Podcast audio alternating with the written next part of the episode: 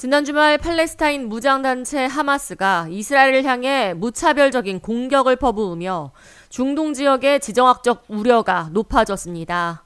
안 그래도 작년 2월부터 시작된 러시아와 우크라이나 간의 전쟁으로 인해 전 세계 인플레이션과 에너지 가격 상승으로 인한 부담이 격화될 것이라는 분석이 제기되고 있는 가운데 지난 7일부터 중동 지역에 전쟁이 발생한 겁니다. 9일 오후 3시 26분 기준 서부 텍사스산 원유의 가격은 전거래일 대비 4.28% 급등해 3달러 54센트가 오른 86달러 34센트에 거래됐습니다.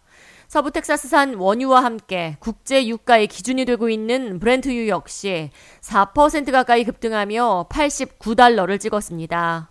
특히 이란이 이번 하마스의 공격을 재정적으로 지원했다는 지적이 나오면서 미국과 이란 간의 대리 전쟁으로 격화될 수 있다는 우려가 제기되고 있습니다. 국제 정세에 대한 지정학적 우려가 산발적으로 나오고 있는 가운데 에너지 가격 상승은 각국의 수입, 수출뿐만 아니라 제조업에도 영향을 미치며 가정 경제에 타격을 안겨줄 것이라는 전망이 우세합니다. 전문가들은 러시아와 우크라이나 간의 전쟁이 20개월 가까이 이어져 오며 전 세계 인플레이션은 물론 성장 둔화에 대한 악재로 작용한 가운데 엎친 데 덮친 격으로 중동 지역의 전쟁까지 격화되면서 경제에도 적신호가 켜질 것이라는 우려를 내놓고 있습니다. 이로써 물가 상승 억제와 경제 성장이라는 두 마리 토끼를 동시에 노리고 있는 연방 준비 제도의 금리 정책에도 영향을 미칠 것으로 보입니다. 특히 국제 유가의 급등은 자동차를 주 이동 수단으로 사용하는 미국의 새로운 인플레이션 압력으로 작용할 가능성이 높으며 중동 지역의 전쟁은 이란, 사우디아라비아와 같은 산유국의 수출입에도 영향을 미칠 것으로 보여 국가 간의 관계가 악화될 시에 원유 수출을 금지하는 등의 추가 제재로 이어질 수 있습니다. 한편 이스라엘 측이 9일 월요일 가자 지구를 완벽하게 봉쇄할 것이라고 선언하면서 가자 지구에 거주하는 주민 약 240만 명이 오도 가도 못하며 고스란히 참사를 겪을 수밖에 없을 것이라는 우려도 제기되고 있습니다.